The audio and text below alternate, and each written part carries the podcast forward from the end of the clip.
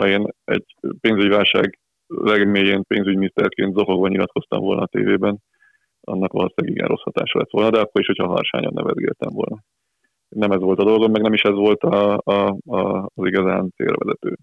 Nem akarom magamat minősíteni, de ez, ez gyakori visszajelzés, hogy például amikor 2009-2010-ben viszonylag sokat szerepeltem tévéképernyőn, és igyekeztem egyébként kifejezetten részletbe menő szakmai kérdésekre válaszolni, mert hogy ez volt akkor a kérdés, hogy hogyan alakul majd a költségvetési hiány, meg az árfolyam, meg a túlzott deficit eljárás, meg egy csomó olyan kifejezés, amit szerintem a tévénézők nagy része nem is ért, vagy ha ért, akkor se érdekli.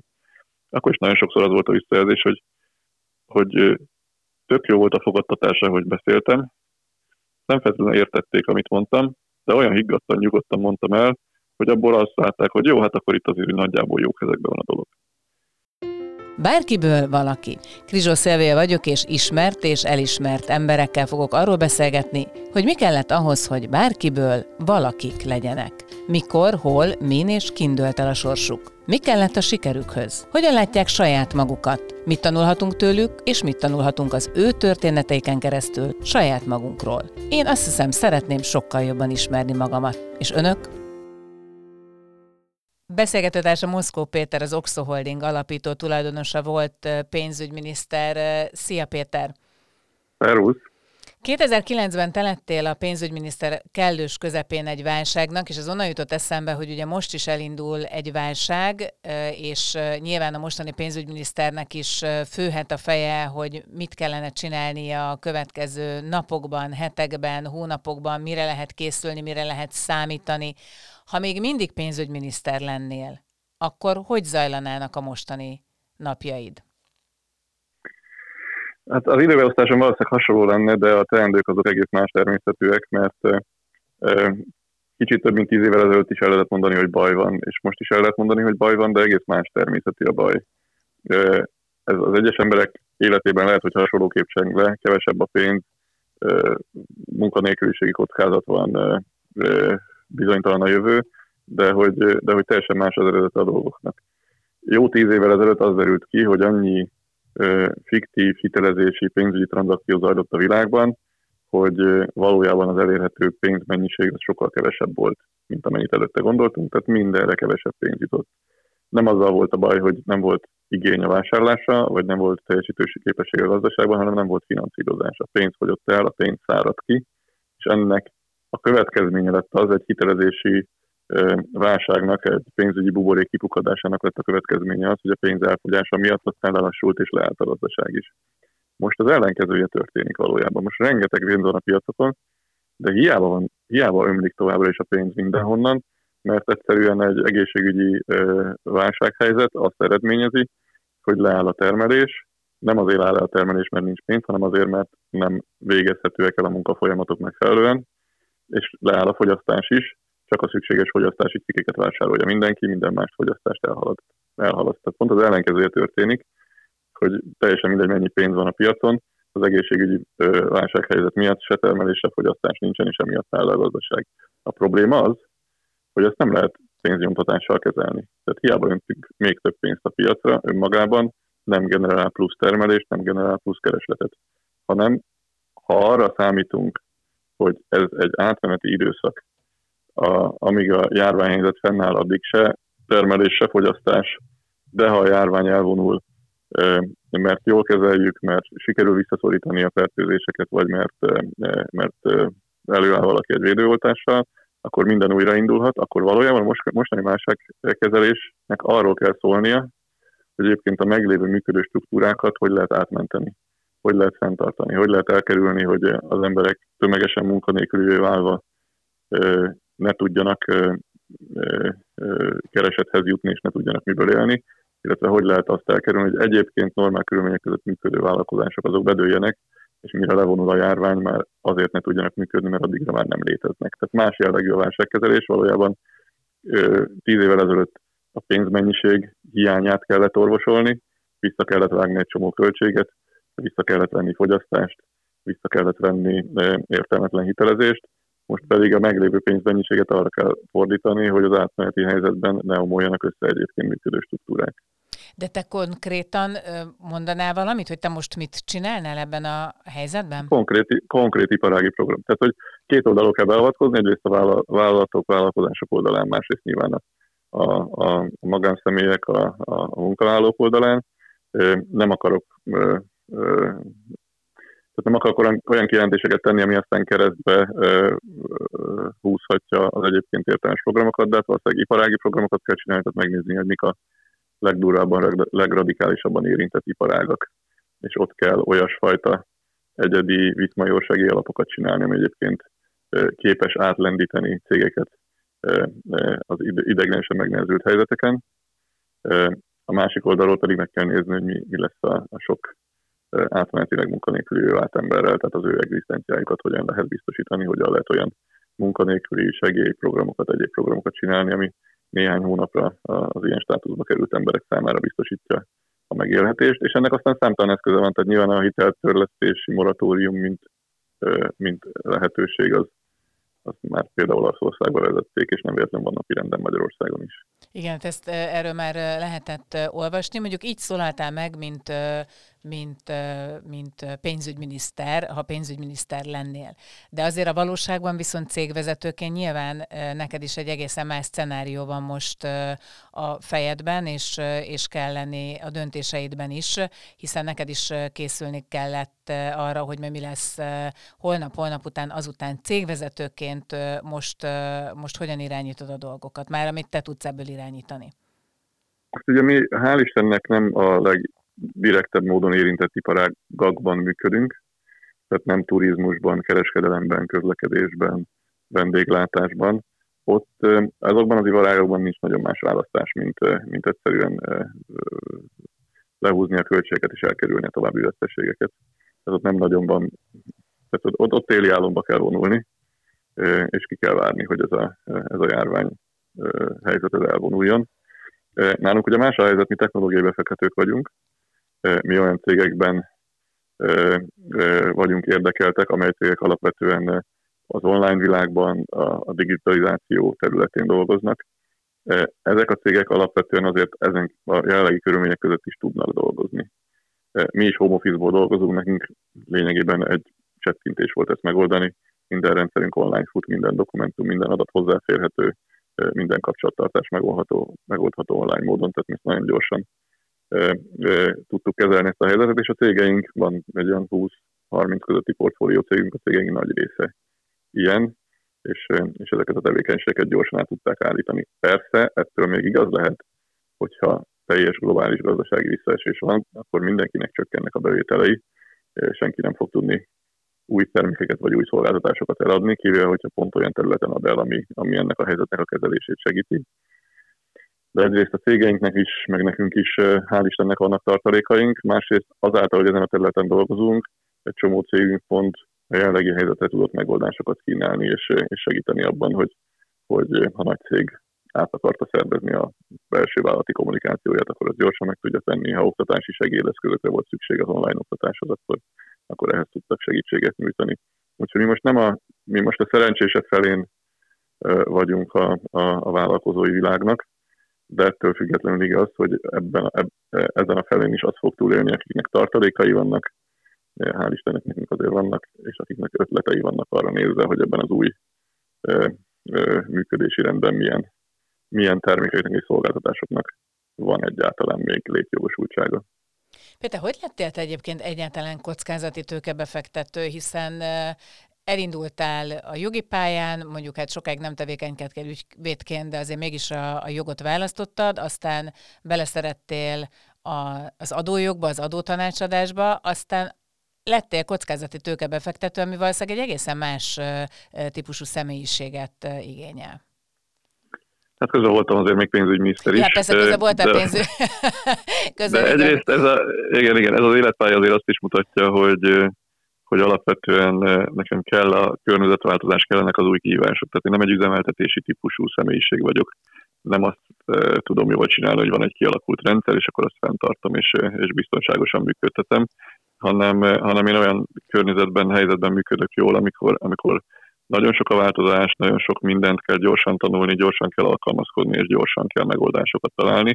és nyilván ezért is volt az, hogy, hogy valóban dolgoztam, tanultam jogásznak, ügyvédi pályára készültem, aztán inkább elmentem adótanácsadónak, aztán egyébként egy pár évet ügyvédkedtem is, aztán már Big Four cégbe cégtársnak, meg, meg menedzsment tagnak is sikerült lennem, és utána lettem pénzügyminiszter. Hogy a pénzügyminiszterség után miért ezt a pályát választottam? Egyrészt 15 éves Big Four tanácsadói karrier után azt tudtam, hogy azt már nem akarom csinálni, tehát abban azért viszonylag gyors karriert csináltam, és, és, és ugyanabba a, környezetbe visszatérni valószínűleg már nem lett volna motiváló. Másrészt azért ne felejtsük el, hogy két, a pénzügyminiszterségem után azért még a válság egy mélypontján kellett kitalálnom, egy éves pénzügyminiszteri válságkezelés után, hogy, hogy mi az a terület, ami végre nem arról szól, hogy hogyan húzzunk le költségeket, hogyan takarítsunk meg, hogyan éljünk túl, hogyan vészeljünk át a válságot, hanem a legnehezebb körülmények között is építkezni lehet. Alkotni lehet, teremteni lehet, azt lehet kitalálni, hogy mi lesz majd, mi az, ami működni fog később, nem az, hogy mi nem működik, és mit kell megszüntetni, hanem hogy, hogy hogyan tovább. És, és nyilvánvaló volt, hogy egyébként a világban is olyasfajta technológiai forradalom zajlik, amiben ha részt tud venni bármilyen módon, akár csak pénzügyi oldalról az ember, akkor, akkor az építkezés részében szerezhet tapasztalatokat és élményeket. Másrészt Magyarországra is igaz volt, hogy a, hogy a legtöbb iparágban még védekezés, még visszavágás, még bedőlések, menedzselése zajlott, és ehhez képest a kockázati befektetések indultak el 2010-ben olyan dinamikusan, hogy ott építeni lehetett. És én már nagyon építeni akartam, tehát hogy nagyon úgy éreztem, hogy, hogy, hogy eleget kezeltem válságot és persze, amit most csinálok, most már lényegében tíz éve, abban is van egy sajátos válságkezelési feladat, tehát az sem sima rendszerüzemeltetés, mert új világ ötleteket próbál az ember a nulláról életképessé tenni, és aztán sikerhez segíteni, és ez nap mint nap lehetetlen feladatok megoldását és, és akadályok elhárítását feltételezi. Tehát a mostani munkám is arról szól, hogy folyamatosan váratlan, újszerű helyzetekkel kell megküzdeni, de ez, ez ennek a célja egy építkezés, egy teremtés, egy alkotás, úgyhogy azt gondolom, hogy, hogy van abban logika, hogy én miért ezt a fajta inspiráló munkát találtam meg az elmúlt tíz évben, és egyébként most nagyon örülök, hogy ezen a területen vagyok, mert nem azon kell gondolkodni, hogy mennyi embert kell elbocsátanunk, és, és, és azoknak hogyan lehet átmeneti egzisztenciát biztosítani, és hogyan biztosítsuk, hogy a, hogy a cégünk még létezni fog két hónap múlva is, hanem azon kell gondolkodni, hogy ebben a helyzetben egyébként részben hogyan tudunk segíteni másokon, másrészt hogyan tudjuk a változások logikáját lekövetve új üzleti modelleket kialakítani a cégeinknek. Igen, hogy így elmondtad, ez ilyen tényleg teljesen logikusnak tűnik. Azért azt hozzáfűzném, hogy a kockázati tőke befektetés az nem igazából csupa sétagalop, hiszen azért előre nem tudhatod, hogy azok az innovatív ötletek, amelyeket elkezdtek megvalósítani, azok valóban találkoznak-e majd a piacon azokkal az igényekkel, amikről gondolkoztatok, és simán lehet, hogy nagyon-nagyon sok befektetés kudarcos véget ér. Ezeket a, a, a kudarcokat te hogy viseled, hiszen nyilván nektek is voltak olyan elindulásaitok, amik aztán utána később kiderültek, hogy nem kellett volna. Hogy Erre van egy nagyképű válaszom, de azért nyilván nem olyan könnyű. Tehát, hogy még aki, aki e, túlélő típus, azoknak is azért fel, annak is azért fel kell dolgozni a kudarcokat, és, és kell ehhez idő, meg kell ehhez, e, ehhez elmélyült gondolkodás. De azt is a nagyképű válasz úgy hangzik, hogy kudarc nélkül nem is működnénk. Nagyon örülünk a sikeres befektetéseinknek, és nagyon büszkék vagyunk rájuk. Abból nagyon jó motivációt lehet szerezni, de tanulni igazából abból lehet, amikor az ember nem jól csinál valamit, amikor valami nem sikerül, és akkor végig lehet gondolni, hogy hol szúrta el, hol volt a hiba a folyamatokban, és mi az, amit nem szabad, vagy nem lehet megismételni, mi az, amit máshogy kell csinálni. Nem szabad elfolytani, nem szabad elhazudni a kudarcokat, mert az ember nem tanult belőle semmit. Amit mi csinálunk, az, hogyha a legjobb körülmények között is működik, a befektetéseinknek a 10 kötőjel 30 a bedől. Nem lehet ennyire előre precízen megjósolni a jövőt, hogy mi az, amire szükség lesz, és mi az, amire nem lesz szükség, meg nem lehet minden csapatnál pontosan előre látni, hogy a nehézségeket hogy fogják tudni leküzdeni, és hogy fognak tudni működni.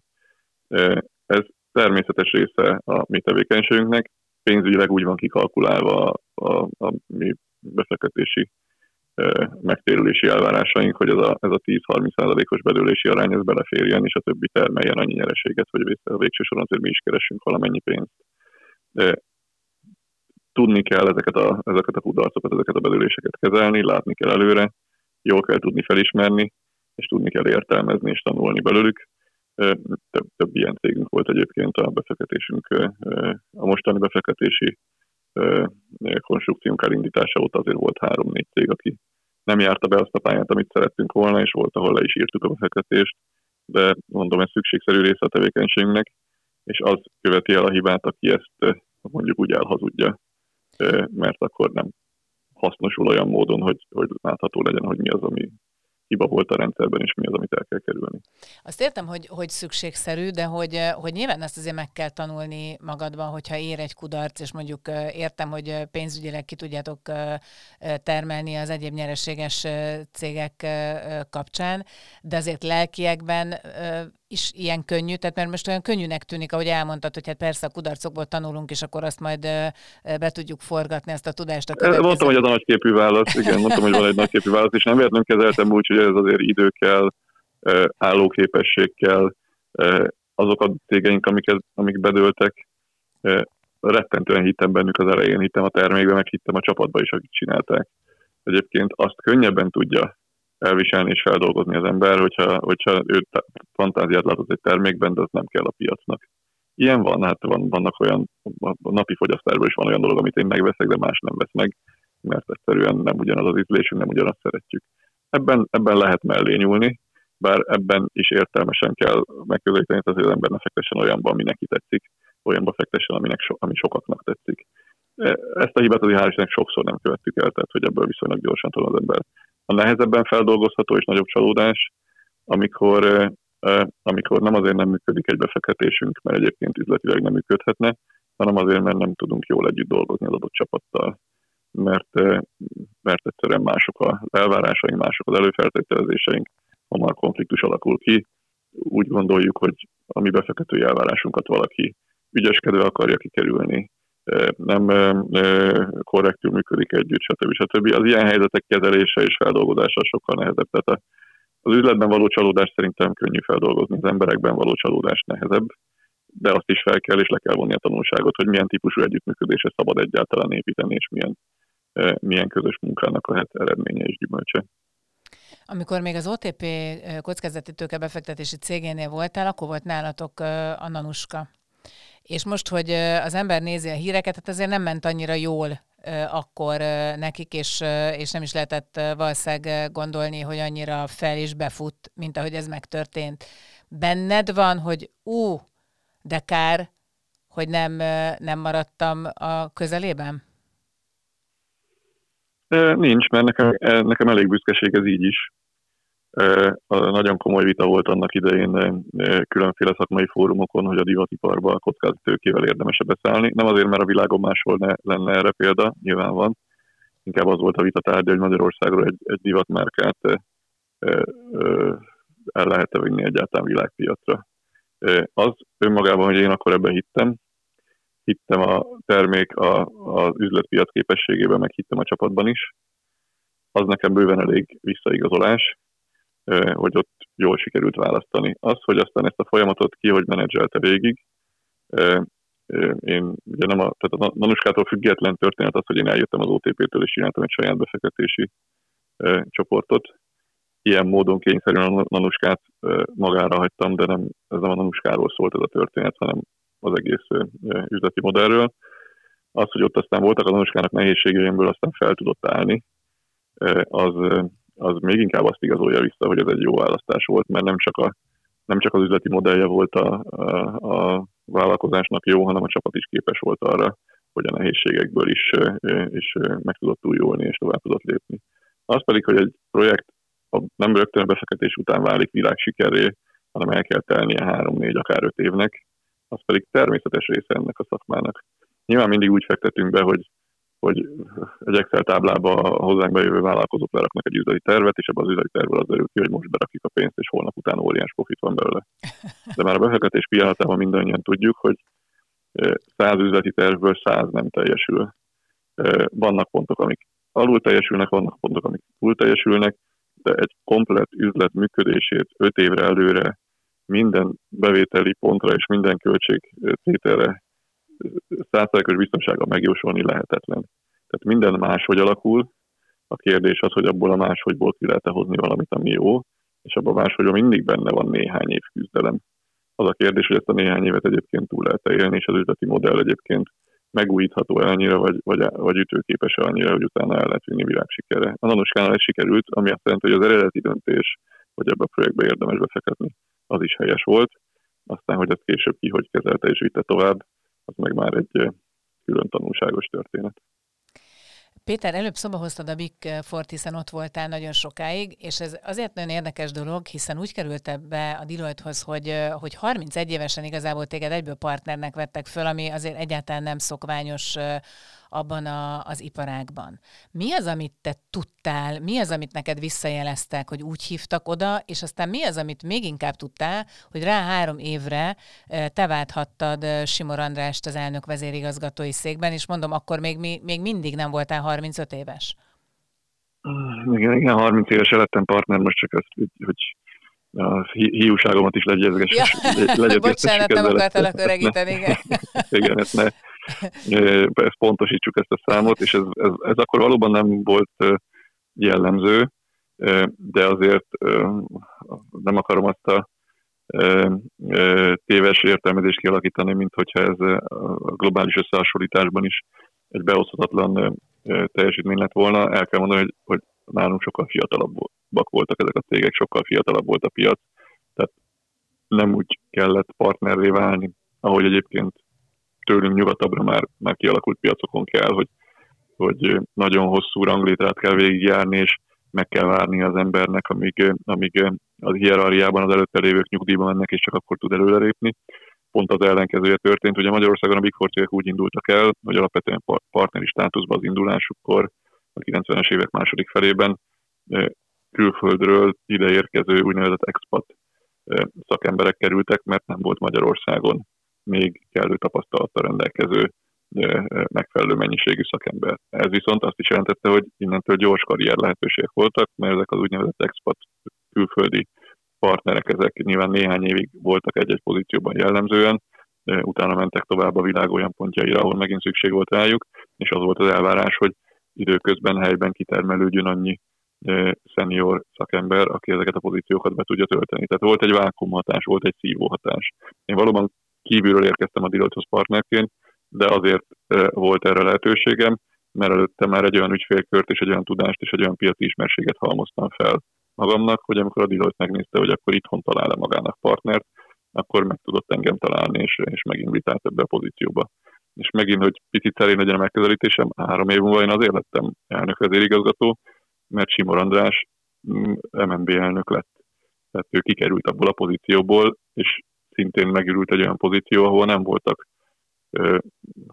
50 év feletti jelöltek, hanem, hanem nyilván a fiatal, de jól teljesítő jelöltek között kellett szétnézni. Tehát ez egy nagyon, nagyon friss, fiatal, első generációs építkezés volt még Magyarországon. Ilyen helyzetben egyébként fiatalabbak is tudnak gyors karriert csinálni. Mindig mondogathatja magának az ember, hogyha bezeg Londonba, bezeg New Yorkba a világ más pontjára született volna, akkor milyen karriert tudott volna csinálni. Ez egy Big Four cég esetén pont nem igaz. Tehát ha én Londonban születek, akkor a világ legnagyobb zsenia is leszek, lehetek. 30 évesen nem lettem volna partner, és 33-34 évesen nem lettem volna elnök igazgató. Tehát akkor magyar azt mondod, hogy milyen szerencsé, hogy Magyarországra születtél, mert igazából a karrieredbe... Így van, ebből a szempontból abszolút, meg hát sok más szempontból is szerintem, tehát az a fajta e, e, kreatív, e, új értékeket létrehozó, e, nem meghatározott rendszerben dolgo, nem csak meghatározott rendszerben dolgozni tudó, hanem rendszereket kialakítani képes gondolkodás, e, amit én preferálok, az egy ilyen éppen alakuló piacgazdaságban sokkal jobban kamatoztatható, mint hogyha valaki beleszületik egy rendszerben, és azt mondják, hogy akkor ezt a ranglétrát kell végigjárni, és itt, itt, itt lehet sikereket elérni.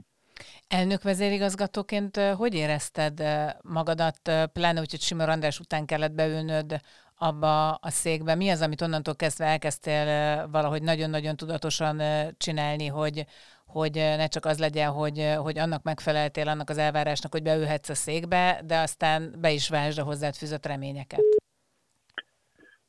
Ugye nekem nagyon jó volt a személyes kapcsolatom Simon Andrással, ő, ő volt az, aki eleve oda vitt a Deloitte-hoz, mindvégig, amíg, amíg együtt dolgoztunk ott, addig is nagyon jó kapcsolatban voltunk, és egyébként utána is a távozása után, tehát hogy bennem nem volt olyasfajta feszültség, hogy nekem másnak, jobbnak kell lennem, nekem vele szemben kell tudnom produkálni magam, ő nekem mindig egy, egy kifejezetten e, e, tiszteletre méltó, e, fontos szereplő volt az életemben, de nem gyakorolt olyan nyomást, hogy, hogy hozzá képes kellett meghatároznom magam.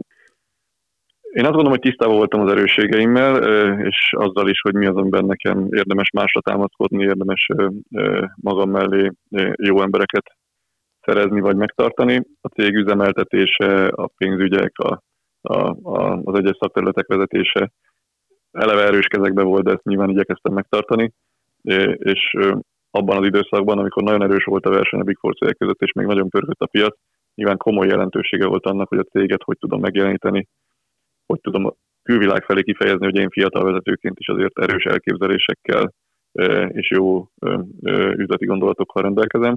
Úgyhogy amikor én pozícióba kerültem, akkor viszonylag aktívan vállaltam szerepléseket a szakmai médiában, általában is a, a, a médiában.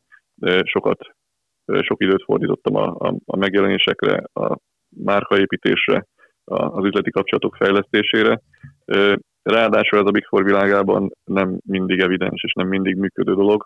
A Big Four azt kell tudni, hogy az alapvetően szakmai területen erős szakemberekből épülő cégcsoport, vannak nagyon jó adótanácsadók, auditorok, könyvvizsgálók, pénzügyi szakértők ezekben a cégekben, de ezek jellemzően olyan szakemberek, akik nagyon, nagyon szeretik a szakmájukat, nagyon szeretnek abba belemerülni, és nagyon szeretnek ott okos dolgokat mondani, de, nem jellemző rájuk, hogy szeretnek konferenciákon előadni, üzleti vacsorákon megjelenni, nagyévű dolgokról beszélgetni a, a, az üzleti életről vagy a világról, pláne nem médiába szerepelni. Tehát alapvetően jellemzően introvertált szakemberekből állnak ezek a cégek, és külön erőt lehet abból meríteni, és üzleti előnyt szerezni, hogyha valaki ehhez képest vállalja azt, hogy erősebben jelenik meg kifelé, és képes egy, egy céges márkát építeni. Én alapvetően ezt csináltam viszonylag erősen, és ebből egy elég jó fejlődő üzleti pályát sikerült kialakítani, amellett, hogy mondom, jó csapatom volt arra, hogy a belső működés megszervezésével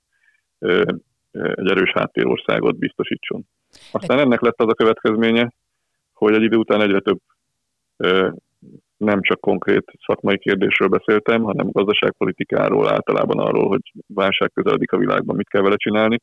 Tehát, hogy aztán lett egy ilyen váratlan eredménye a dolognak, hogy nem csak egy erős céges márkát sikerült felépíteni, hanem a válság közelettével aztán hirtelen belekerültem abban a szerepbe, hogy én voltam a megmondó ember.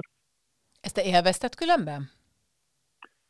Élveztem, igen, most ez lehet, hogy, hogy kicsit uh, fura perverziónak hangzik, de a, a, a nehéz helyzeteket, a nehezen megoldható szituációkat én élvezem. Én, én az voltam az általános iskolában, aki arra panaszkodtam, hogy a túl könnyű voltam a tek példa.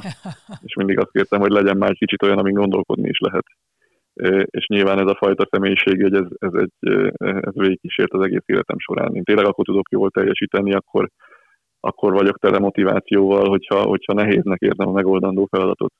De most annál nehezebb megoldandó feladat, mint hogy egy egyébként eladósodott pozícióban lévő ország belecsúszik egy pénzügyi válságban, nyilván nem sok van, és nyilván erről gondolkodni, meg erről beszélni, az számomra egy vonzó szerep volt, és először azért csináltam, mert 2006-tól kezdődően már alapvetően viszonylag sok ilyen típusú megjelenés volt, és először azért csináltam, hogy azt bizonyítsam, hogy az általam vezetett cég, és én magam képes vagyok ilyen típusú kompetenciák felmutatására, és ennyire komplex kérdésekkel is tudunk foglalkozni.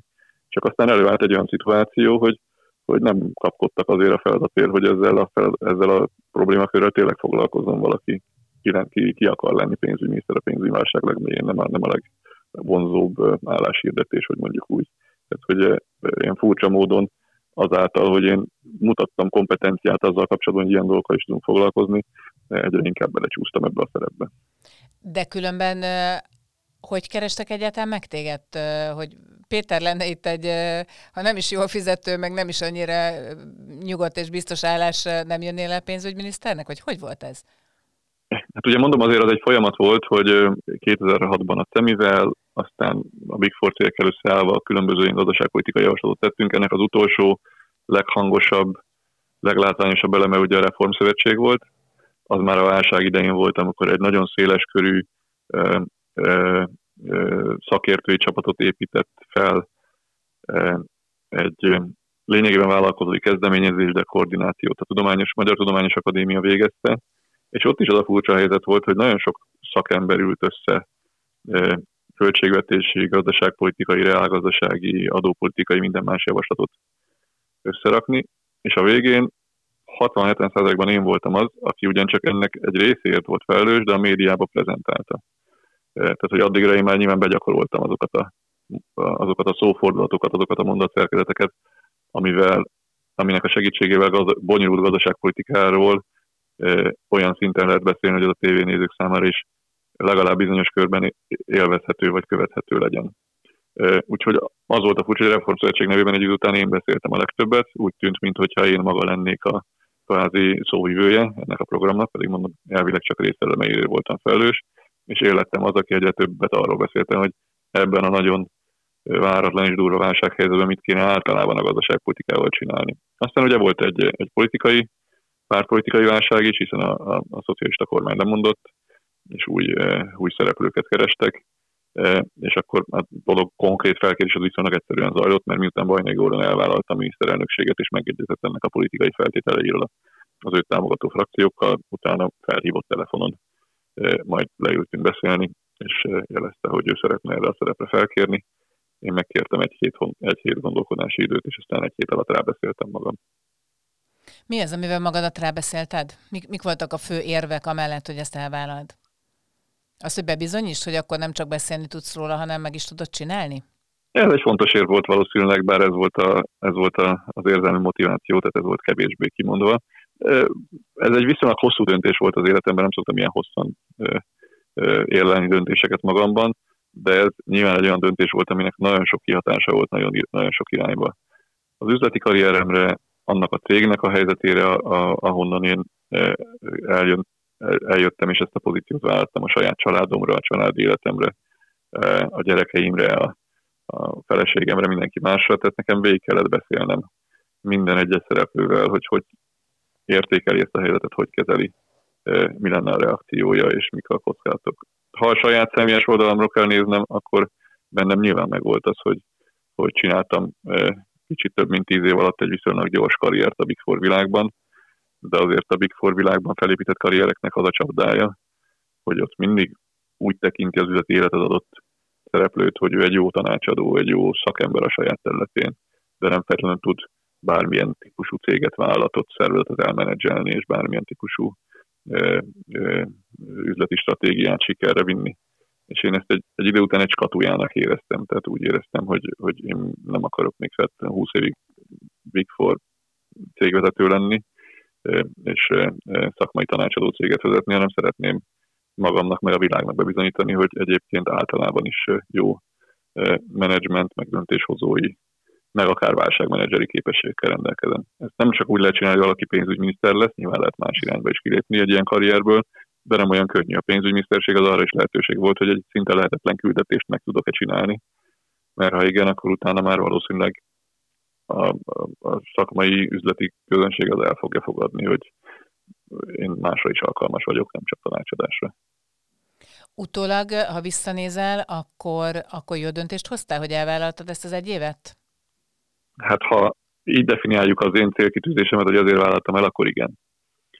Nyilván egy csomó konfliktusba kellett belemennem, egy olyan világba vállaltam szükségszerűen politikai szerepet, ahol háborús állapotok vannak a politikában, és nem lehet semlegesnek lenni az egyik, egy ember az egyik oldalon vannak, utána kényszerűen konfliktusé vannak a másik oldallal. Tehát nyilván egy csomó árat kell fizetni egy ilyesfajta döntésért, de ha azt nézem meg, hogy én mit csinálnék, ha nem vállaltam volna el, és ehhez képest milyen lehetőségek nyíltak, és milyen megítélésem alakult ki nem a politikában, hanem a, szakmai üzleti akkor azt gondolom, hogy, hogy igen, amit el, el akartam érni, ezzel azt elértem, és be tudtam bizonyítani magamról, hogy, hogy értelmes és komoly teljesítményekre képes vezető vagyok, és aztán találtam is magamnak új területet, amit élvezek, amit szívesen csinálok, amit, amit ami azt gondolom, hogy hosszú távon le tud kötni, és ami egyébként lényegében a kvázi sajátom is, tehát hogy önálló céget, önálló hozzám tartozó brandet sikerült építeni. Ha már szóba a, a politikát, akkor meg ezeket a konfliktusokat, akkor tényleg elképesztő támadásoknak voltál kitéve, és én úgy emlékszem, akkor azért annó én nagyon sok interjút csináltam veled még az estében, meg a szólás szabadságában, hogy azért beleálltál ezekbe a konfliktusokba, de volt olyan, amivel kapcsolatban te is azt mondtad, hogy hát rosszul volt ez kommunikálva, gondolok itt például arra, amikor kiderült, hogy a vízerigazgató tanácsában vagy, és ezért nagyon sok támadásért, hogy akkor hogy tudsz te a Malév ügyében úgy döntéseket eh, hozni, hogy közben máshol vagy eh, érdekelt, eh, támadtak téged sukoróval, támadtak téged a, a saját házaddal, tehát hogy azért nagyon-nagyon sok személyeskedésig fajuló vita keresztüzébe kerültél. Ezt hogy tudtad úgy túlvészelni, lelkiekben feldolgozni, hogy ezek most mondjuk már a rossz emlékek legyenek csak? Hát ez nyilván személyi alkat kérdése is. Vannak, akik ezen nagyon gyorsan felkapják a vizet, és nagyon felemésztik az ilyen viták. Nem mondom, hogy engem teljesen hidegen hagyott, tehát nyilván az embert megérinti, amikor azt gondolja, hogy teljesen inkorrekt és valótlan állításokat tesznek róla a újságok címlapján, de hát fogalmazunk, hogy a helyén tudtam kezelni őket. És hál' Istennek annyira tudtam mindig nyugodt maradni, hogy a helyén kezeljem őket. Ez két dolgot jelent. Egyrészt tudtam, hogy én nem a széles tömegeknek politizálok. Tehát én nem, az én értékrendemben nem azt mérem, hogy ha én választáson indulnék, akkor hányan szavaznak rám, hányan szavaznának rám, mert hogy alapvetően nem indulok választásokon, és nem a szavazatokat számlálom, hanem azt nézem meg, hogy az én tevékenységemnek a, a, az üzleti reputáció, annak a megítélése milyen. És az üzleti életben azért pontosan tudták, hogy én 2010-ig voltam felelős a Malévért, és két évvel később voltam az, a vizer igazgatóságában, tehát hogy ez nem érdekkonfliktus, mert hogy miközben a kettőnek egymáshoz eltelt két év, de, és semmi közön nem volt a vizerhez, amikor a Malév ügyeiben kellett döntenem. Ráadásul én pont olyan döntéseket hoztam, amivel megmentettem a Malévot, és nem hagytam bedőlni, és két évvel később dőlt be. Tehát, hogy azért egy kicsit szofisztikáltabb hírfogyasztó ezen az egyszerű összefüggésen azért átlát. Eh, ahogy a sukoron is, ahol én alapvetően a történetek végére becsöppentem bele, és, és igyekeztem kitakarítani. És aztán ezzel a fajta higgadsággal próbáltam kezelni ezeket a konfliktusokat. Nyilván nem hagyhatja az ember, hogy ezek ráégjenek, mert ha nem is válaszol, vagy, vagy úgy tesz, mintha nem léteznének, akkor alapvetően olyan, mintha bujkálni kellene maga valami elől.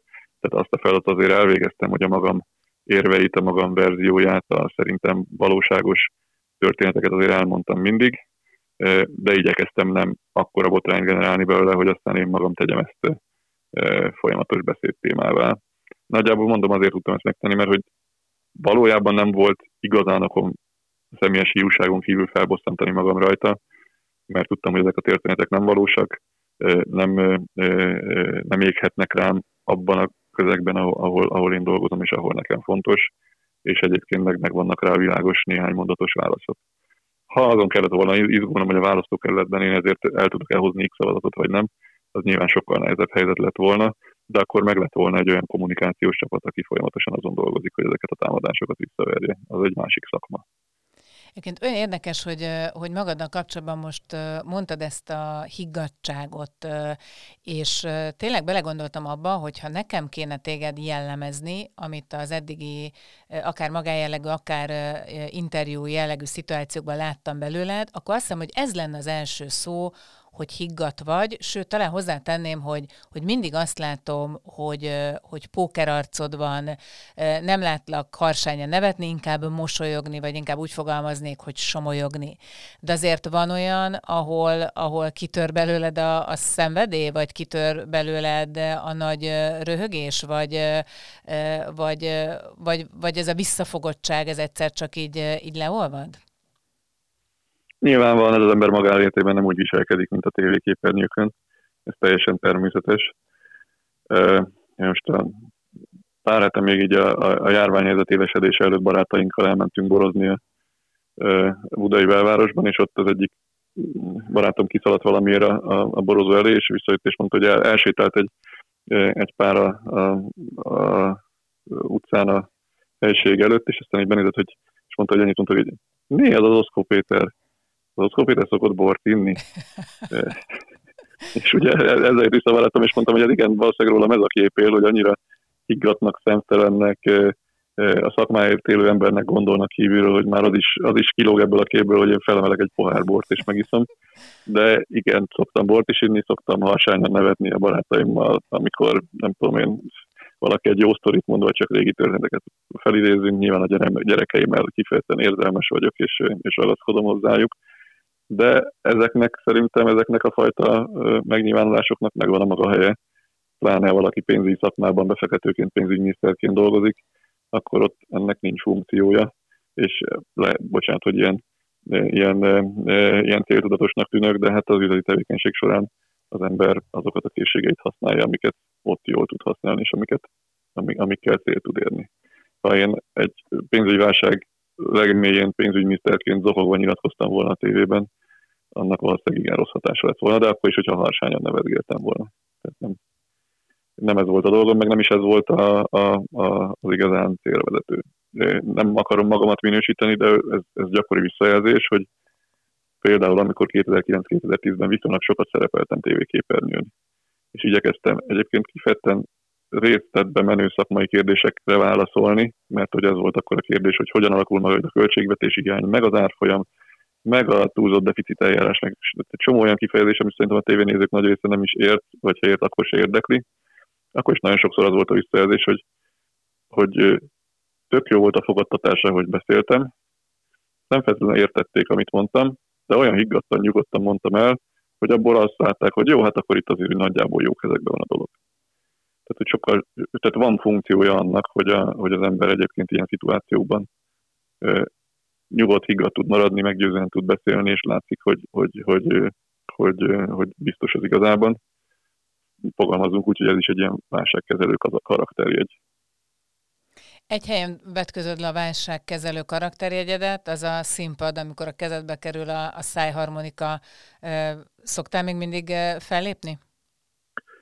Keveset, valószínűleg azért, mert hogy én nagyon sokat zenéltem, amikor a Big Four dolgoztam, és még pénzügyminiszterként is zenélgettem, de ez feszültséglevezetés, kreativitás kiélése, tehát az a fajta tevékenység volt, ami úgy éreztem, hogy egyébként hiányzik a munkámból, de, de hozzátesz ahhoz, hogy egyébként mindent fel tudjak dolgozni.